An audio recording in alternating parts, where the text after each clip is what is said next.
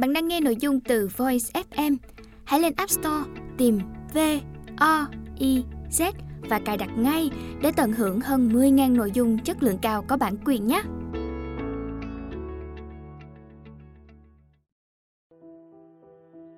Bạn đang nghe sách nói tại Voice. Mời các bạn lắng nghe quyển sách Tàn Ngày Để Lại, tác giả Kazuo Ishiguro, bản dịch của An Lý, thuộc Công ty Văn hóa và Truyền thông Nhã Nam, đơn vị ủy thác bản quyền. Kazuo Ishiguro và Rogers, Coleridge and White Limited, thông qua Big Apple Agency và Scorovice Agency.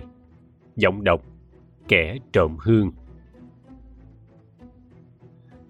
Dành tặng hương hồn bà Lenore Mason. Mở tháng bảy năm một nghìn chín trăm năm mươi sáu. Jim Darlington. Sự thể càng lúc càng có vẻ đúng là tôi sẽ thực hiện chuyến du hành đã choáng lấy trí tưởng tôi từ mấy ngày nay. Chuyến du hành ấy, phải nói thêm, tôi sẽ thực hiện một mình bằng cổ Ford tiện nghi của ông Faraday. Một chuyến du hành, theo tôi dự đoán, sẽ đưa tôi qua gần hết vùng thôn quê đẹp nhất nước Anh, về đến tận miền Tây, và có thể khiến tôi vắng mặt khỏi Jim Darlington đến tận năm sáu ngày. Ý định là một hành trình như thế, tôi phải nói cho rõ, bắt nguồn từ một đề nghị rất nhiều thiện ý do chính ông Faraday đưa ra. Một buổi chiều cách đây gần hai tuần, khi tôi đương lao những bước chân dung trong thư viện. Thực tế là, theo như tôi nhớ, tôi đang đứng trên thang gấp lao chân dung tử tước Weatherpike, thì ông chủ tôi đi vào, mang theo vài cuốn sách, có thể đoán là ông ấy có ý cất lại lên kệ. Thấy tôi, ông nhân cơ hội ấy bảo cho tôi biết rằng chính lúc ấy ông vừa hoàn tất kế hoạch trở về Hợp Chúng Quốc kéo dài năm tuần, từ tháng tám sang tháng chín. Thông báo như vậy xong, ông chủ tôi đặt mấy cuốn sách xuống bàn, ngã mình xuống tràng kỹ, duỗi cặp chân ra. Chính đó là lúc ông ngẩng nhìn tôi và bảo: "Steven à, anh hiểu là tôi không tính bắt anh ngồi bó gối ở nhà trong lúc tôi đi vắng chứ. Anh lấy xe đi đâu đó vài ngày đi. Anh coi bộ cần nghỉ ngơi chút đỉnh đó." Trước một đề nghị thình lình như vậy, tôi nhất thời không biết cần phải đáp lại thế nào. Tôi nhớ mình có cảm ơn ông đã lo đến tôi, nhưng nhiều phần chắc là tôi đã không nói gì thực dứt khoát, bởi ông chủ tôi nói tiếp: "Tôi nói thiệt đó Steven à, tôi thấy thật sự là anh nên nghỉ chút đi, xăng dầu tôi bao. Mấy người bọn anh suốt ngày vùi mình trong mấy cái dinh thự kiểu này, làm chuyện này chuyện nọ, rồi thời giờ đâu ngắm nhìn vùng này vùng nọ trên cái mảnh đất xinh đẹp của mấy anh nữa hả?" Đây không phải lần đầu ông chủ tôi đặt ra câu hỏi này. Thực vậy, ấy hình như là vấn đề khiến ông thực sự bận tâm. Tới lần này, thực tế là một câu trả lời tạm tạm đã nảy ra trong đầu khi tôi đứng trên thang. Một câu trả lời đại loại là trong ngày này, dẫu không được thấy nhiều phần đất nước theo nghĩa là đi thăm thú vùng quê hay tới viếng những điểm danh lam thắng cảnh, nhưng thực tế chúng tôi lại thấy Anh Quốc nhiều hơn hầu hết mọi người khác. Bởi chúng tôi làm việc trong các nhà mà các phu nhân và đại nhân cao quý nhất nước vẫn thường họp mặt. Đương nhiên, tôi không thể bày tỏ cách nhìn này với ông Faraday mà không phát biểu ra những lời có thể sẽ tạo ấn tượng rằng mình ngạo mạn. Vì vậy, tôi chỉ đành đơn giản đáp lại thế này: "Tôi đã có vinh dự được thấy những gì tốt đẹp nhất của nước Anh qua nhiều năm, thưa ngài, giữa chính những bức tường này." Ông Faraday tuần như không hiểu phát biểu ấy, bởi ông chỉ nói tiếp ý mình: "Tôi nói thiệt đó Steven à, thật không phải khi người ta còn không được đi thăm chính nước mình nữa. Anh nghe lời tôi, đi đâu đó mấy bữa đi." Như quý vị chắc cũng hiểu, chiều hôm ấy tôi không hề coi đề nghị của ông Faraday là nghiêm túc, vì nghĩ đấy chỉ là một minh chứng nữa cho sự ít rành rẽ của các vị người Mỹ về những tập quán ở Anh Quốc đây. Việc thái độ của tôi trước đề xuất này đã phát sinh thay đổi trong những ngày tiếp theo. Thực vậy, việc ý nghĩ làm một chuyến đi tới miền Tây càng lúc càng choáng lấy tâm trí tôi, hẳn nhiên phụ thuộc một phần lớn vào, mà sao tôi phải chối điều này, vào sự xuất hiện của lá thư từ cô Kenton. Lá thư đầu tiên sau gần bảy năm, nếu không tính các bưu thiếp dịp Giáng sinh. Nhưng tôi xin phép lập tức được làm rõ ý tôi muốn nói gì. Ý tôi muốn nói là lá thư của cô Kenton đã khởi đầu cho một chuỗi ý tưởng liên quan đến những vấn đề công việc ở Jim Darlington đây. Và tôi phải nhấn mạnh rằng nỗi băn khoăn về chính những vấn đề công việc này đã khiến tôi xem xét lại đề nghị nhiều thiện ý của ông chủ. Nhưng tôi xin phép giải thích rõ hơn. Thực tế là trong vài tháng vừa qua, tôi đã là nguồn cơn cho một loạt lỗi lầm nhỏ trong quá trình thực hiện các bổn phận của mình. Tôi phải nói rằng bản thân những lỗi lầm ấy, không trừ cái nào, chỉ là những sự vụ rất vặt vãnh. Tuy nhiên, ắt quý vị cũng hiểu rằng, khi người ta không có tiền sử phạm phải những sai lầm như vậy, thì diễn biến này rất đáng phiền lòng. Và thực tế là trong đầu tôi bắt đầu nảy sinh đủ loại thuyết hoang đường về nguyên do dẫn đến những lỗi lầm đó. Như vẫn thường gặp trong các tình huống loại này, tôi đã nhắm mắt trước nguyên do hiển nhiên nhất, nghĩa là trước khi nhờ suy ngẫm về các hàm ý từ lá thư của cô Kenton mà rốt cuộc tôi đã mở mắt trước sự thật giản dị này, rằng những sai lỗi lặt vặt trong mấy tháng vừa qua đều chẳng bắt nguồn từ điều gì hung hiểm hơn là khiếm khuyết trong cơ cấu nhân sự. Đương nhiên, trách nhiệm của người quản gia là phải dành thật nhiều tâm huyết cho việc hoàn bị cơ cấu nhân sự. Ai mà biết được bao nhiêu cuộc tranh cãi, bao nhiêu kết tội lầm, bao nhiêu vụ thải hồi không đáng, bao nhiêu sự nghiệp nhiều hứa hẹn lại hóa dở dang. Có nguyên do là sự cẩu thả của quản gia ngay từ bước lên cơ cấu nhân sự. Thực vậy, tôi nghĩ mình thiên về đồng tình với ý kiến cho rằng thiết kế ra một cơ cấu nhân sự tốt là kỹ năng nền tảng của bất kỳ quản gia đàng hoàng nào. Bản thân tôi đã nhiều lần lên cơ cấu nhân sự sau nhiều năm, và tôi nghĩ mình có thể không sợ quá lời mà nhận rằng rất ít trong số đó có bao giờ cần điều chỉnh lại. Và nếu trong trường hợp hiện tại cơ cấu nhân sự có khuyết điểm, thì người đáng trách chẳng phải ai khác mà chính là tôi. Mặt khác, cũng là phải lẽ nếu nói rằng nhiệm vụ của tôi trong tình huống cụ thể này lại ở vào mức độ khó khăn bất thường. Sự việc xảy ra là như sau. Một khi giao dịch đã hoàn thành, những giao dịch đã mang ngôi nhà này đi khỏi tay dòng họ Darlington sau hai thế kỷ. Ông Faraday cho biết ông sẽ không dọn đến đây cư ngụ ngay lập tức mà còn dành thêm bốn tháng nữa để giải quyết nốt công chuyện ở Hợp Chúng Quốc. Tuy nhiên, trong thời gian chờ đợi, ông hết lòng yêu cầu đội ngũ nhân viên của người chủ trước mà ông đã được nghe nhiều lời khen ngợi, vẫn lưu lại Jim Darlington. Đội ngũ nhân viên mà ông nói đến dĩ nhiên chỉ còn là một nhóm gồm vỏn vẹn sáu người, được gia quyến huân tước Darlington giữ lại nhằm chăm sóc ngôi nhà trước và trong khi diễn ra giao dịch. Và tôi lấy làm tiếc phải nói rằng một khi giao dịch đã hoàn thành, tôi chẳng thể vì ông Faraday mà giữ cho tất cả khỏi ra đi tìm nơi làm mới, trừ bà Clemens.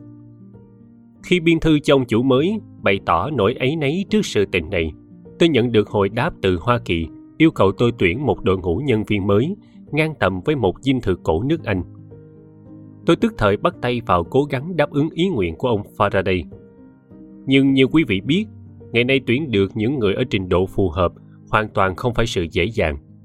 Và dẫu rất hài lòng tìm được Rosemary và Agnes theo giới thiệu của bà Clemens, tôi vẫn chưa lo được thêm gì trước lần đầu họp mặt bàn việc với ông Faraday trong dịp ngắn ngủi ông viếng thăm bờ bên này chúng ta vào mùa xuân năm ngoái. Chính trong dịp đó, trong thư phòng trơ trọi lạ lùng của Jim Darlington mà ông Faraday đã lần đầu bắt tay tôi. Nhưng tới lúc ấy chúng tôi đã chẳng còn xa lạ với nhau nữa, ngoại trừ vấn đề nhân sự. Ông chủ mới của tôi trong vài việc khác đã có dịp dùng tới những phẩm chất mà tôi may mắn sở hữu. Và tôi đánh bạo nói rằng ông cũng thấy những phẩm chất đó trông cậy được. Và vì thế tôi đoán vậy, ông lập tức cảm thấy có thể nói chuyện công việc với tôi một cách tin cẩn. Và đến cuối buổi gặp, ông đã gửi gắm cho tôi việc quản lý một ngân khoản không nhỏ để trang trải chi phí cho những công tác đa dạng chuẩn bị cho ông tới cư ngụ tại đây. Dẫu sao thì tôi muốn nói rằng chính trong cuộc họp bàn này, tôi đã đề cập đến khó khăn khi tìm người làm phù hợp trong thời buổi này. Và ông Faraday sau một giây suy ngẫm đã nêu ra yêu cầu cho tôi rằng tôi hãy cố sức đặt ra một cơ cấu nhân sự, một kiểu lịch phân ca cho người ở nào đấy như ông gọi, để ngôi nhà này có thể hoạt động nhờ đội ngũ nhân sự bốn người hiện tại, có nghĩa là bà Clemens, hai cô gái nhỏ và tôi. Điều này ông thừa nhận có thể khiến nhiều phòng trong nhà sẽ phải trùm mền, nhưng liệu tôi có thể huy động tất cả kinh nghiệm và tài năng của mình để đảm bảo cho những tổn thất loại đó ở mức tối thiểu được không? Nhớ lại thời mình tôi quản lý mười bảy người, và biết rằng cách đây ít lâu đã có đội ngũ nhân sự hai mươi tám người ở Jim Darlington đây. Ý tưởng và tra cơ cấu nhân sự để liệu việc ở chính ngôi nhà ấy nhờ một đội ngũ bốn người, nói nhẹ nhất cũng là đáng nản. Dẫu tôi đã cố hết sức tránh, chắc vẻ nghi ngại vẫn phần nào lộ ra, bởi tiếp đó ông Faraday nói, như để trấn an tôi, rằng nếu tình hình tỏ ra cần thiết thì có thể bổ sung thêm một người vào dân số. Nhưng ông sẽ rất biết ơn, ông nhắc lại, nếu tôi có thể chạy thử bốn người coi sao. Điều tự nhiên là, cũng như nhiều người trong chúng tôi, tôi thường ngại ngần phải thay đổi quá nhiều những đường lối cũ, nhưng cũng không có giá trị gì trong việc bám víu lấy truyền thống, chỉ vì đó là truyền thống, như một số người vẫn làm. Trong thời đại dùng điện năng và hệ thống sưởi hiện đại ngày nay, hoàn toàn không cần đến số lượng người mà chỉ vừa thế hệ trước đã là cần thiết. Thực vậy, đã ít lâu nay, tôi nuôi ý nghĩ rằng giữ lại một lượng người không cần thiết chỉ vì đó là truyền thống, khiến cho gia nhân có dư thừa thời gian một cách không lành mạnh, chính là một nhân tố quan trọng dẫn đến tình trạng chuẩn mực công việc mau chóng sụt giảm. Thêm nữa, ông Faraday đã nói rõ rằng chỉ họa hoằng lắm ông mới định tổ chức các dịp tiếp tân quy mô như Jim Darlington vẫn thường xuyên tổ chức trong quá khứ. Vì thế tôi đã bắt tay vào nhiệm vụ ông Faraday đặt cho một cách tương đối tận tâm. Tôi dành nhiều giờ tính toán cơ cấu nhân sự và ít nhất cũng dành bằng ấy giờ nghĩ về việc đó trong lúc thực hiện những bổn phận khác, hoặc trong lúc nằm thức khi đã về phòng nghỉ cuối ngày. Mỗi khi tin rằng mình đã nghĩ ra cách gì đó, tôi lại dò soát xem có sơ sẩy điểm nào không. Kiểm nghiệm từ mọi góc độ, cuối cùng tôi cũng đi đến một cách tổ chức mà dẫu có lẽ không nhất nhất hợp với yêu cầu của ông Faraday thì, như tôi đoán chắc, cũng là cách tốt nhất trong phạm vi sức người. Hầu như mọi phần đẹp đẽ nhất của ngôi nhà vẫn sẽ được hoạt động. Khu gia nhân to rộng, gồm cả hành lang hậu, hai phòng chưng cất và phòng giặt cũ, cùng hành lang dành cho khách trên lầu hai sẽ được trùm bạt chống bụi, để lại tất cả các phòng chính ở tầng trệt và một lượng thoải mái buồng ngủ dành cho khách. Phải thừa nhận, nhóm bốn người hiện nay sẽ chỉ duy trì được chương trình này nếu có thêm sự hỗ trợ của một số người làm công Nhật. Vậy là cơ cấu nhân sự của tôi yêu cầu thêm sự có mặt của một người làm vườn, sẽ đến tuần một lần. Tới mùa hè thì hai, và hai người quét dọn, mỗi người đến hai lần một tuần. Cơ cấu nhân sự này, thêm nữa, sẽ đòi hỏi mỗi người trong số bốn nhân viên thường trực kia trải qua một sự thay đổi triệt để các nhiệm vụ truyền thống. Hai cô gái nhỏ, theo tôi dự đoán, sẽ không khó khăn gì tiếp nhận những thay đổi ấy. Nhưng tôi đã làm hết sức, bảo đảm cho bà Clemens phải điều chỉnh càng ít càng tốt, đến mức xếp cho chính mình một vài nhiệm vụ mà có lẽ quý vị sẽ thấy chỉ một quản gia tư duy phóng khoáng lắm mới có thể làm. Đến tận bây giờ, tôi vẫn không cho rằng đấy là một cách tổ chức tồi. Suy cho cùng, nó đã cho phép một đội ngũ bốn người đảm nhiệm một khối lượng công việc lớn đến bất ngờ. Nhưng hẳn quý vị sẽ đồng tình rằng những phương án nhân sự thật sự tốt phải chừa lại một dung sai cho những ngày có nhân viên bị ốm hoặc vì nguyên do nào đó mà hiệu quả kém hơn ngày thường. Trong trường hợp cụ thể này, đương nhiên tôi đã được giao một nhiệm vụ có phần vượt quá sức thường. Nhưng dẫu sao đi nữa tôi cũng không quên đưa vào những chỗ dung sai ở nơi nào có thể. Tôi đặc biệt ý thức rằng nếu có sự kháng cự nào đó về phần bà Clemens hay hai cô gái không muốn nhận thêm những nhiệm vụ vượt ra ngoài phạm vi truyền thống, thì nó sẽ càng mạnh thêm nếu họ cảm thấy rằng khối lượng công việc của mình đã tăng bội. Do đó, trong những ngày còn loay hoay với cơ cấu nhân sự, tôi đã dành tâm sức đáng kể để bảo đảm cho bà Clemens và hai cô gái, một khi đã vượt qua cảm giác bất ưng vì phải nhận lấy những vai trò đa năng như thế, sẽ thấy cách phân chia công việc này đủ mới lạ hứng thú mà lại không quá nặng nhọc. Tuy vậy, tôi e rằng trong lúc khổ tâm cố giành được sự thuận lòng của bà Clemens và hai cô gái, có lẽ tôi đã không sát sao cho bằng với những hạn chế của chính mình. Và mặc dù kinh nghiệm và sự thận trọng, thường lệ trong những vấn đề loại này đã giúp tôi tránh phân cho mình nhiều việc hơn sức mình gánh nổi, thì có lẽ tôi đã lơ là quên chừa cho mình một khoảng dung sai. Bởi thế cũng không có gì quá lạ lùng là mấy tháng vừa qua, sơ suất này đã bộc lộ ra bằng những biểu hiện nhỏ nhặt nhưng dứt khoát. Rốt cuộc, tôi cho rằng vấn đề chẳng có gì phức tạp hơn là tôi đã giao cho mình quá nhiều việc. Quý vị có thể kinh ngạc vì một thiếu sót hiển nhiên như vậy trong cơ cấu nhân sự mà lại mãi hoài vượt ra khỏi tầm chú ý của tôi. Nhưng mặt khác, quý vị hẳn đồng tình rằng sự thể thường vẫn như vậy khi người ta dành hết tâm trí suy nghĩ về vấn đề gì đó trong một khoảng thời gian dài. Người ta thường không trông thấy được sự thực chừng nào chưa bị nhắc nhở, hoàn toàn tình cờ, nhờ một sự việc bên ngoài nào đó. Sự tình lần này đúng là vậy. Nói vậy có nghĩa là sau khi nhận được lá thư của cô Kenton, mà trong đó, ngoài những đoạn dài không nói lên gì mấy, có một nỗi niềm nhung nhớ không thể làm lẫn được dành cho Jim Darlington. Cộng thêm, điều này tôi khá chắc, những ám chỉ rõ rệt rằng cô mong muốn được trở về đây. Tôi đã buộc phải nhìn nhận lại cơ cấu nhân sự của mình bằng con mắt khác. Chỉ tới lúc đó tôi mới sực hiểu rằng quả là có một vị trí cốt yếu rất cần thêm một nhân viên nữa. Và thực tế, chính khoảng trống này là nguyên nhân cốt lõi gây nên mọi phiền muộn gần đây của tôi. Và càng suy ngẫm về sự đó, tôi càng thấy hiển nhiên là cô Kenton, người mang tình yêu mến tha thiết với ngôi nhà này, người luôn tận tâm mẫu mực trong công việc, đức tính hiếm có ngày nay, chính là yếu tố cần thiết có thể giúp tôi hoàn tất một cơ cấu nhân sự hoàn chỉnh và hoàn hảo cho Jim Darlington. Sau khi phân tích tình thế như vậy, thì chẳng bao lâu sau, tôi đã bắt đầu cân nhắc lại đề xuất hết sức thiện ý của ông Faraday mấy ngày trước. Bởi tôi chợt nhận ra rằng chuyến du ngoạn bằng xe hơi mà ông đề nghị có thể hữu ích cho công việc. Nghĩa là tôi có thể lái xe về miền Tây và ghé thăm cô Kenton trên đường. Bằng cách ấy, tận mắt thăm dò nguyện vọng quay về làm việc ở Jim Darlington, nơi cô chắc chắn đến đâu. Phải nói rõ rằng tôi đã đọc lại vài lần lá thư mới đây của cô Kenton, và hoàn toàn không có khả năng những ám chỉ ấy chỉ đơn thuần do tôi tưởng tượng. Bất chấp mọi dự tính đó, mất mấy ngày tôi chưa đủ tinh thần nêu lại vấn đề này với ông Faraday.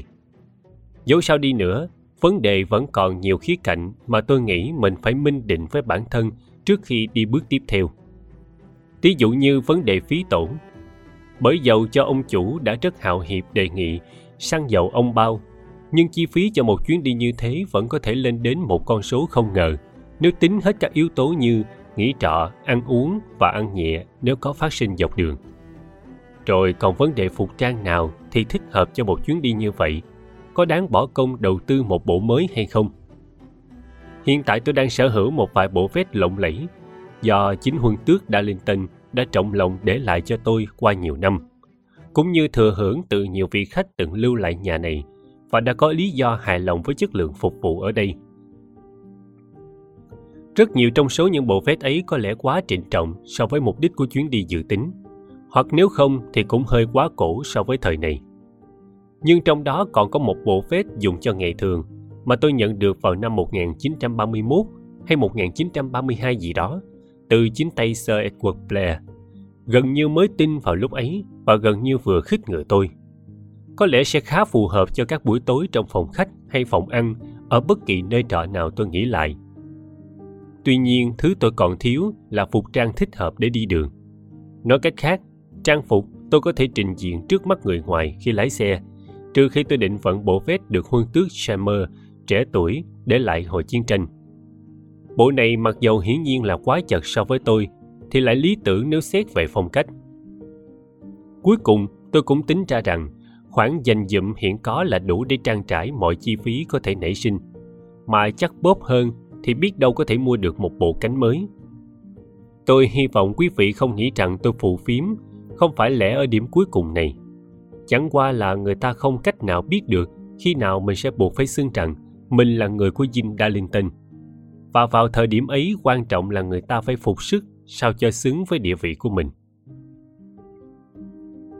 Trong khoảng thời gian này, tôi cũng bỏ nhiều phút xem xét các bản đồ đường sá, cũng như nghiền ngẫm những tập liên quan trong bộ Kỳ quan Anh quốc của bà Jane Symons.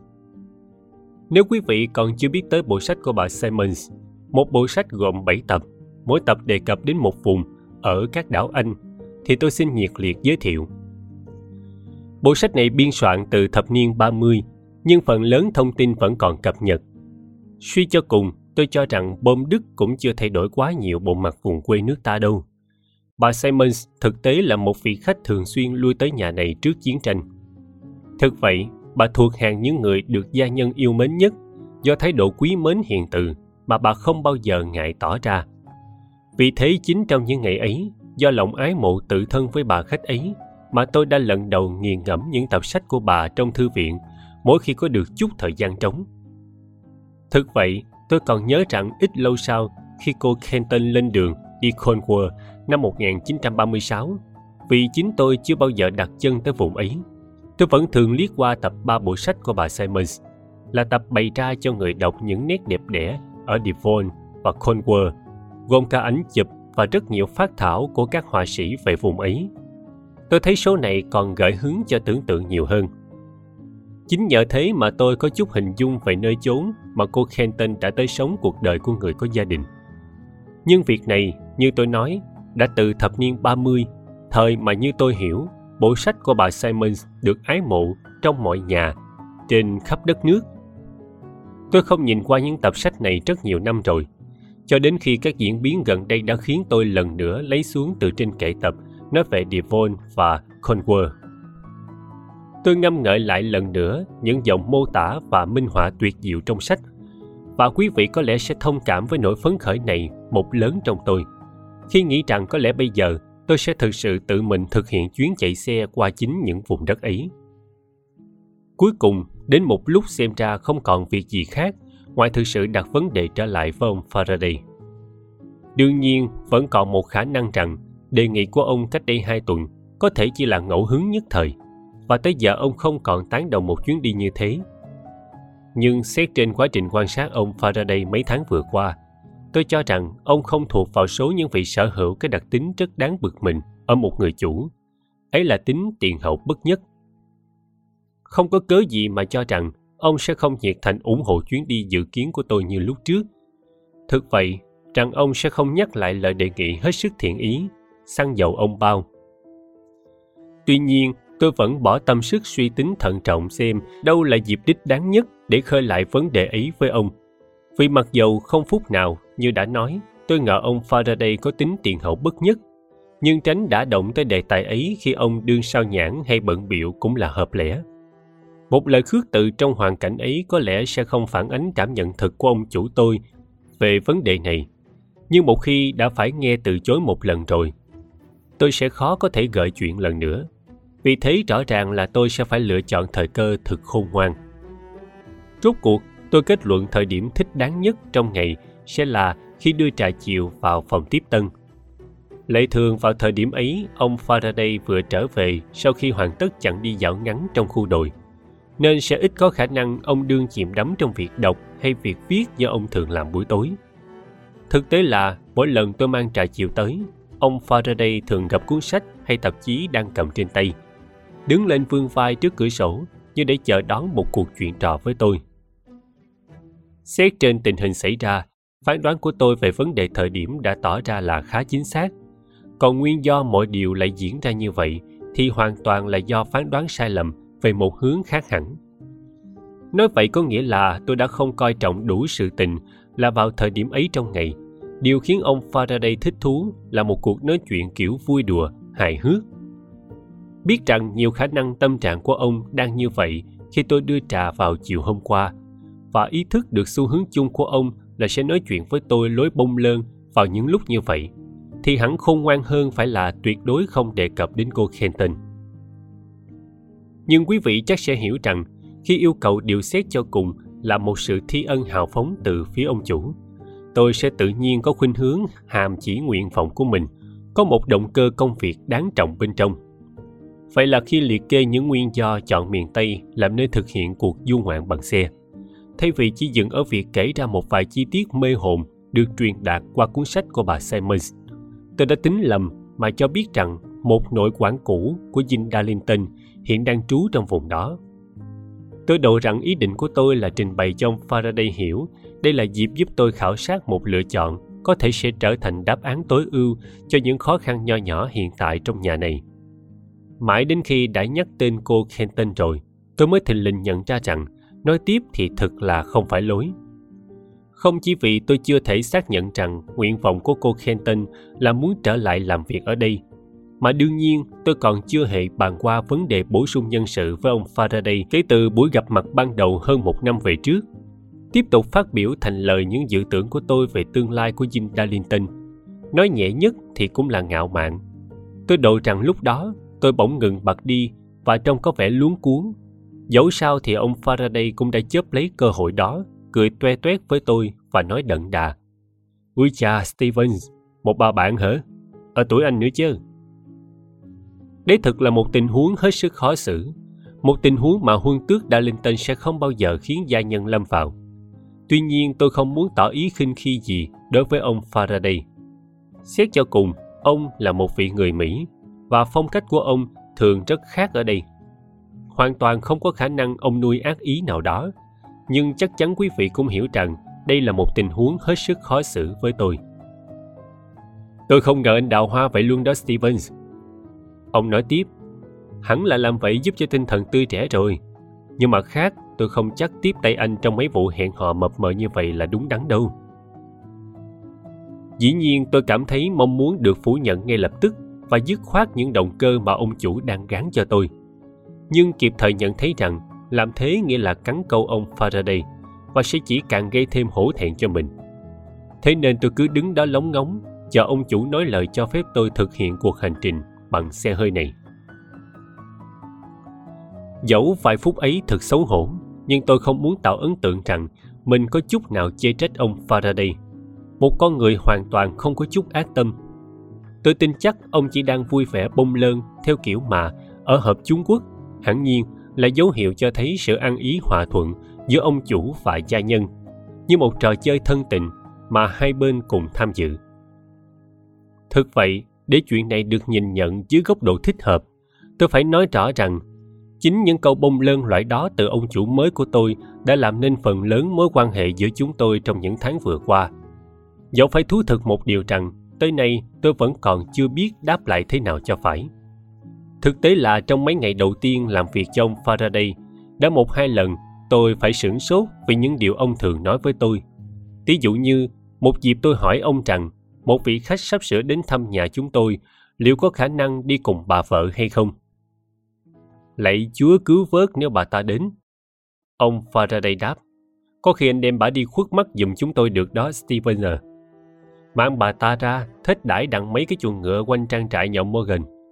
Giải khuây cho bà trên cái đống cỏ khô đó, có khi bà thuộc gu anh không chừng." Mất một hai giây, tôi tuyệt không hiểu nổi ông chủ đang nói gì, rồi tôi nhận ra ông đang pha trò cười và cố gắng trình ra một nụ cười thích hợp. Dù tôi độ rằng một chút hoang mang còn sót, nếu không phải là choáng váng, vẫn hiện rõ trong vẻ mặt tôi. Tuy thế, trong mấy ngày tiếp theo, tôi đã dần dà học được cách không quá kinh ngạc trước những phát biểu kiểu ấy của ông chủ và sẽ mỉm cười phù hợp mỗi lần đọc được ý vị bông lơn trong giọng ông. Tuy nhiên, tôi vẫn chưa bao giờ xác định được chính xác thì ông chủ muốn mình phản ứng thế nào trong những trường hợp ấy. Có thể tôi cần cười ngặt nghẽo hưởng ứng, hoặc là, thực vậy, cần đối đáp lại bằng nhận định nào đó từ phía mình. Khả năng thứ hai đã khiến tôi khá âu lo trong mấy tháng vừa qua và là một điều đến nay hẳn còn khiến tôi phân vân. Bởi rất có thể là ở Hoa Kỳ, một phần quan trọng làm nên chất lượng phục vụ chuyên nghiệp là người gia nhân phải biết cách nói những lời bông lơn thú vị. Thực tế là tôi còn nhớ ông Simpson, chủ quán hiệu Chương Dân Cày, từng nói rằng nếu đứng quầy ở Hoa Kỳ, ông sẽ không trò chuyện với chúng tôi bằng cái vẻ thân thiện, nhưng lúc nào cũng khách khí trịnh trọng mà ông vẫn làm đâu. Mà trái lại, sẽ nã vào chúng tôi vô số lời lẽ thô tục, ám chỉ đến những thói xấu và khuyết điểm của chúng tôi. Gọi chúng tôi là sâu rượu và đủ thứ lời lẽ đại loại để cố gắng đóng tròn vai mà các khách hàng trông đợi ở ông. Và tôi cũng nhớ lại thêm rằng mấy năm trước, ông Rain, sau khi đi Hoa Kỳ trong vai trò tùy tùng cho Sir Reginald Morris, đã nhận xét rằng tài xế taxi ở New York thường xuyên ăn nói với khách của mình theo lối mà nếu học theo ở London thì thế nào cũng kết thúc bằng to tiếng, nếu không phải bằng việc y sẽ được gô cổ về sở cẩm gần nhất. Như vậy, hoàn toàn có thể là ông chủ trong đời tôi sẽ đáp lại những câu bông lơn của ông theo cách tương tự và coi sự tôi không hoàn thành việc đó là một kiểu sao nhãng bổn phận. Điều này, như tôi nói, là một vấn đề đã khiến tôi khá băn khoăn. Nhưng phải nói rằng, công việc bông lơn này là một bổn phận mà tôi cảm thấy mình sẽ không bao giờ nhiệt tình thực thi được. Trong những thời đại lắm đổi thay này, người ta hoàn toàn có thể điều chỉnh công việc của mình, nhận thêm những nhiệm vụ vốn không thuộc phần bổn phận truyền thống của mình. Nhưng bông lơn lại thuộc về một đẳng cấp hoàn toàn khác. Tỷ dụ như, làm sao người ta biết chắc được rằng ở một thời điểm bất kỳ nào đó, một câu đối đáp thuộc loại bông lơn lại đúng là điều được trông đợi. Chẳng cần suy nghĩ quá kỹ mới hình dung được cái tai ương khi thốt ra một nhận định kiểu bông lơn, để rồi phát hiện ra rằng nó thực sự không phải lối. Dẫu vậy, trong một dịp cách đây chưa lâu, tôi đã thu góp can đảm, toan đưa ra câu trả lời thuộc loại được yêu cầu. Tôi đang đưa cà phê sáng vào phòng ăn sáng cho ông Faraday, thì ông bảo với tôi: "Tôi đoán tiếng quạ kêu hồi sáng này không phải là do anh phát ra đâu, phải không hở Steven?" Tôi nhận ra ông chủ đang nói đến một cặp Deegan chuyên thu nhặt sắt vụn. Sáng nay vừa đi qua vừa thốt lên tiếng rao quen thuộc của họ. Tình cờ, ngay sáng hôm đó, tôi vừa suy tư đôi chút về cái nan đề rằng tôi có hay không có trách nhiệm phải đối đáp lại những câu bông lơn của ông, và đang thực sự lo âu không biết ông nhìn nhận thế nào vì sự tôi liên tiếp bỏ lỡ, không ứng đối với những lời mào đầu loại này. Vì thế tôi định tâm đáp lại bằng một câu pha trò nào đó. Một phát biểu vô thưởng vô phạt nếu nhỡ đâu tôi đã nhận định sai tình hình. Sau một hai giây tôi đáp: "Én thì đúng hơn là quạ theo thiện ý của tôi, thưa ngài. Xét thấy đấy là giống di trú." Và tôi đệm thêm một nụ cười khiêm nhường vừa đủ để cho thấy không nghi ngờ gì rằng tôi vừa phát biểu một câu pha trò, bởi tôi không muốn ông Faraday phải kèm giữ chút vui thích tự phát nào trong ông do một sự tôn trọng không đúng chỗ dành cho tôi. Tuy nhiên ông Faraday chỉ ngẩng lên nhìn tôi đáp: "Anh nói sao, Stevens?" Mãi tới lúc ấy tôi mới ngộ ra rằng, đương nhiên, nếu không biết rằng kẻ mới đi qua là dân Deegan, thì sẽ không tài nào hiểu được câu pha trò của tôi. Tới đó tôi không nhìn ra cách nào có thể đẩy cuộc bông lơn đi xa hơn được nữa. Thực tế tôi kết luận tốt nhất là dừng lại ở đây, và vợ như nhớ ra một việc gì đó khẩn cấp cần thực hiện. Tôi cáo từ lui ra, để lại ông chủ với vẻ mặt khá bối rối. Như vậy, đấy là một khởi đầu hết sức nản lòng cho việc rất có thể là một bổn phận hoàn toàn mới dành cho tôi. Nản lòng đến nỗi phải thú thực rằng tôi hầu như chưa có thêm cố gắng nào về mặt đó.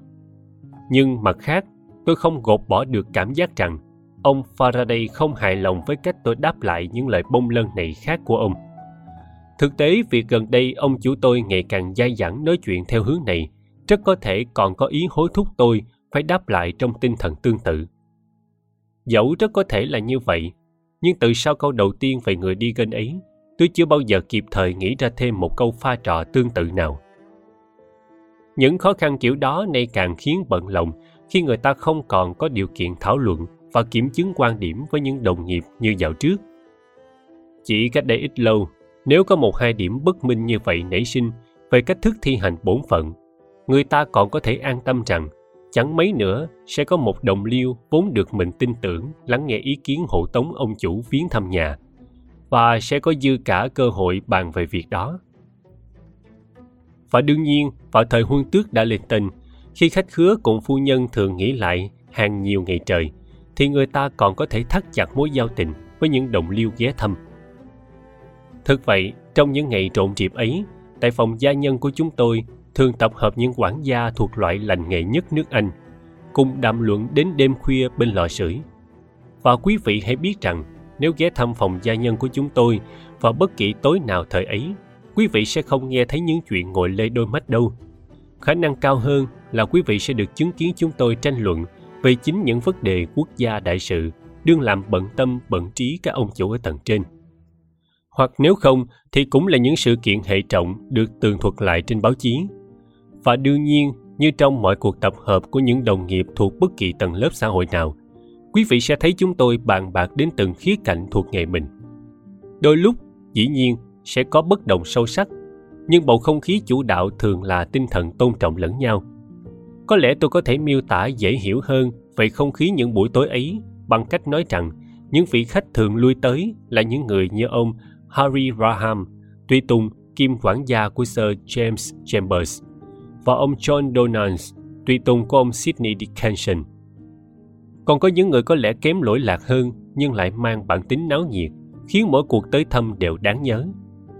Ví dụ như ông Wilkinson, tùy tùng kiêm quản gia của ông John Campbell, nức tiếng với ngón giả dạng các nhà quý tộc danh giá, hay ông Davison ở nhà Đông, mà sự hăng hái mỗi khi tranh luận nhiều lúc khiến người không quen biết phải gờm tránh, chẳng kém gì lòng tốt thuần hậu của ông những lúc khác, khiến người người mến yêu. Ông Herman, tùy tùng của ông John Henry Peters, với những quan điểm cực đoan chẳng người nào có thể im lặng mà nghe, nhưng lại có tiếng cười ha hả phóng khoáng và cái duyên Yorkshire đặc trưng không cách nào không ưa được. Và còn nhiều người nữa. Vào thời ấy, những người trong nghề chúng tôi có tình đồng đội thực sự, dẫu quan điểm về nghề có thể khác nhau đôi chút. Tất cả chúng tôi về cơ bản đều đúc cùng một khuôn, có thể nói vậy. Không phải như lối ngày nay, nếu thi thoảng cũng có lúc vị khách đến thăm đưa theo một gia nhân nào đó, thì đấy phần nhiều là một người mới vào nghề, chẳng biết nói chuyện gì ngoài chuyện túc cầu, và ưa dành buổi tối không phải bên lò sưởi trong phòng gia nhân, mà bên chén rượu ở quán hiệu Chương Dân Cậy. Hoặc là, thực vậy, ở nhà trọ sao như ngày nay càng lúc càng phổ biến. Vừa lúc trước tôi có đề cập đến ông Graham, tùy tùng kiêm quản gia của Sir James Chambers. Thực tế là khoảng hai tháng trước, tôi vui mừng hết mực khi biết Sir James sắp tới thăm Jim Darlington. Tôi mong chờ cuộc viếng thăm ấy không chỉ vì khách từ thời huân tước Darlington ngày nay vô cùng hiếm gặp, giới giao thiệp của ông Faraday hiển nhiên khác xa của huân tước, mà còn vì tôi đồ rằng ông Graham sẽ hộ tống Sir James như xưa kia, và do đó tôi sẽ được tham khảo ý kiến của ông về vấn đề bông lân này. Vì thế tôi vừa ngạc nhiên vừa thất vọng khi được biết, một ngày trước khi Sir James đến, rằng ngài sẽ đến một mình. Thêm nữa, trong những ngày tiếp theo, khi Sir James nghĩ lại, tôi được biết rằng ông Graham không còn phục vụ Sir James nữa. Thực vậy, rằng Sir James không còn giữ lại gia nhân toàn thời gian nào ở nhà mình. Tôi rất mong tìm hiểu được số phận ông Graham về sau ra sao, bởi mặc dầu chúng tôi không biết nhau thật rõ, tôi có thể nói rằng cả hai đã rất hòa hợp trong những dịp có gặp gỡ. Tuy thế, sự thể hóa ra là tôi không gặp được dịp nào phù hợp để hỏi thông tin này.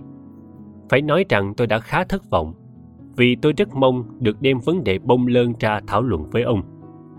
Tuy thế, cho phép tôi trở lại mạch chuyện ban đầu. Như đã nói, tôi buộc phải dành vài phút rất khó xử buổi chiều hôm qua trong phòng tiếp tân, trong khi ông Faraday tiếp tục đà bông lơn của ông. Như thường lệ, tôi đáp lại bằng cách mỉm cười khẽ, ít nhất cũng đủ biểu thị rằng tôi phần nào chia sẻ tâm trạng đùa bỡn mà ông đang duy trì, và chờ xem liệu ông chủ có tán đồng chuyến đi của tôi hay không. Như tôi dự đoán, ông đã rất thiện ý tán đồng, mà chỉ trì hoãn không quá lâu. Và hơn nữa, ông Faraday trọng lượng vẫn còn nhớ và nhắc lại đề nghị hào hiệp xăng dầu ông bao. Vì đó, xem ra tôi chẳng có mấy lý do không thực hiện chuyến du hành bằng xe về miền Tây.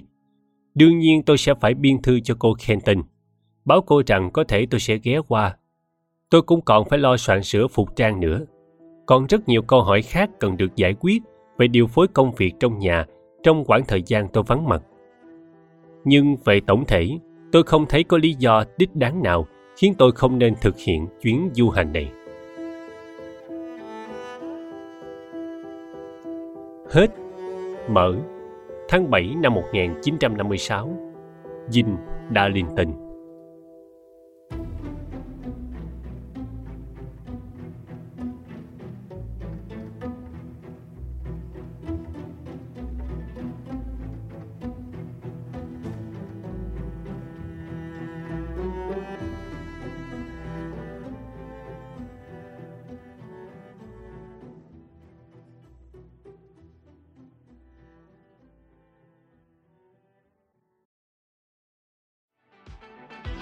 Voice ép em, ứng dụng sách nói chất lượng cao, kho sách nói lớn nhất Việt Nam, từ các tác giả sách bán chạy nhất, cùng nhiều thể loại nội dung khác, podcast, sách tóm tắt, truyện thiếu nhi, thiền và ngủ, chia theo các hạng mục dễ tra cứu và được thể hiện qua các dòng đọc mượt mà.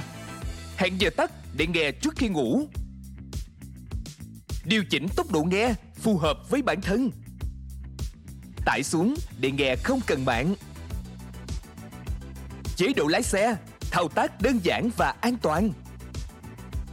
Gần hai mươi nghìn người đã sử dụng và hài lòng. Còn bạn thì sao? Tải ứng dụng Voice ép em trên App Store hoặc Google Play để được nghe thử miễn phí ngay hôm nay. Voice ép em, lắng nghe mọi lúc, bên bạn mọi nơi.